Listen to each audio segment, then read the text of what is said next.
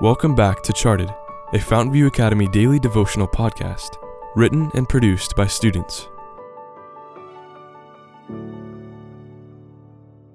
Episode 139, written by Andrew Rasmussen.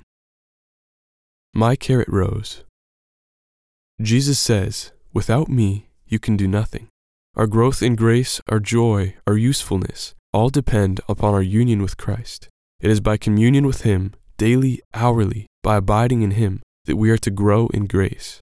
Steps to Christ, page 69. The wide expanse of rich, freshly bedded fields spread out before me. Behind me were three ever lengthening rows of neatly planted carrot seeds. The harsh sound of the powerful but steady tractor engine pervaded the air as I focused intensely on guiding the carrot planter along the contours of the curving bed. Every so often, I glanced back at the tiny rows to check how straight they were. Not bad, I thought. Yet as I traveled further along the bed, the less linear my rows appeared.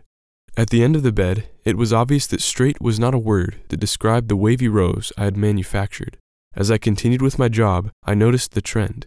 The further I went, the less straight my rows appeared.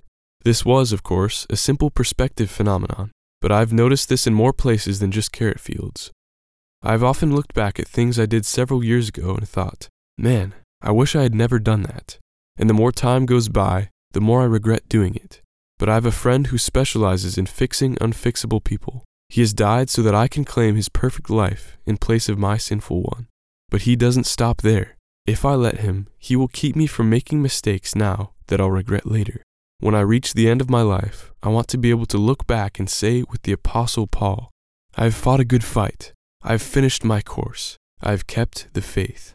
Henceforth there is laid up for me a crown of righteousness, which the Lord, the righteous judge, shall give me at that day, and not to me only, but unto all them also that love his appearing.